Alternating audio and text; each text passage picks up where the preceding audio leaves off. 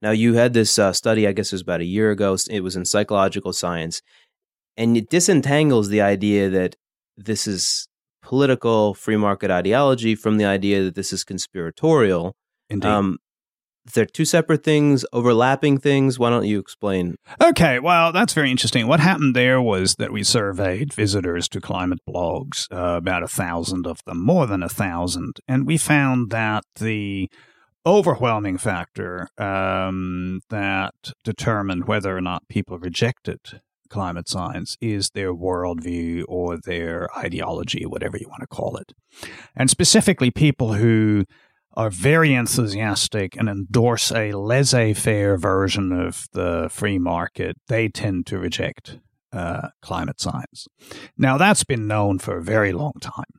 You know, we know that there is a very strong association between worldview and the rejection of climate science.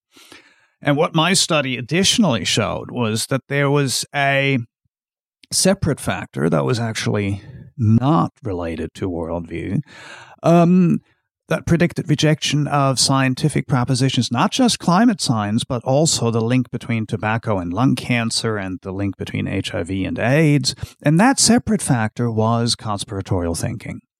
And so the extent to which people endorsed a a number of conspiracy theories uh, predicted the rejection of those scientific propositions. Now, what's interesting here is that the um, strength of that link was far greater for uh, tobacco and AIDS than it was for climate science. In fact, for climate science, it was a very weak uh, relationship.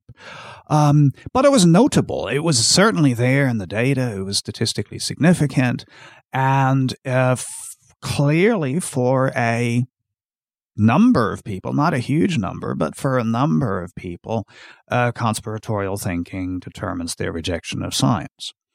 And um, yes, that paper caused quite a bit of interest. Well, let's go to that in a second. But does this mean that a left wing person who's a conspiratorial thinker might be a climate science rejecter? Those people are out there. Oh, yes. And it's and it's the conspiracy factor having nothing to do with the ideology factor. Indeed, that's what we uh, uh, found in those particular data. They're rarer, I guess, than the than the free market ideology. Oh, absolutely, yeah, absolutely. But they're there. They're Yeah, there. They're there. Okay. Absolutely. Yeah. No, and that's what's um, uh, important to bear in mind that we have not found, and I mentioned this before. There, there is no clear association between conspiratorial thinking and your your politics.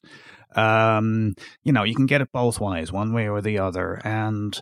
Um, and, and some particular conspiracies tend to have a political identification. For example, the notion that 9 11 was an inside job tends to be associated with people on the political left. Whereas this notion of the world government, you know, the United Nations is trying to create a world government, that tends to be associated with people on the political right.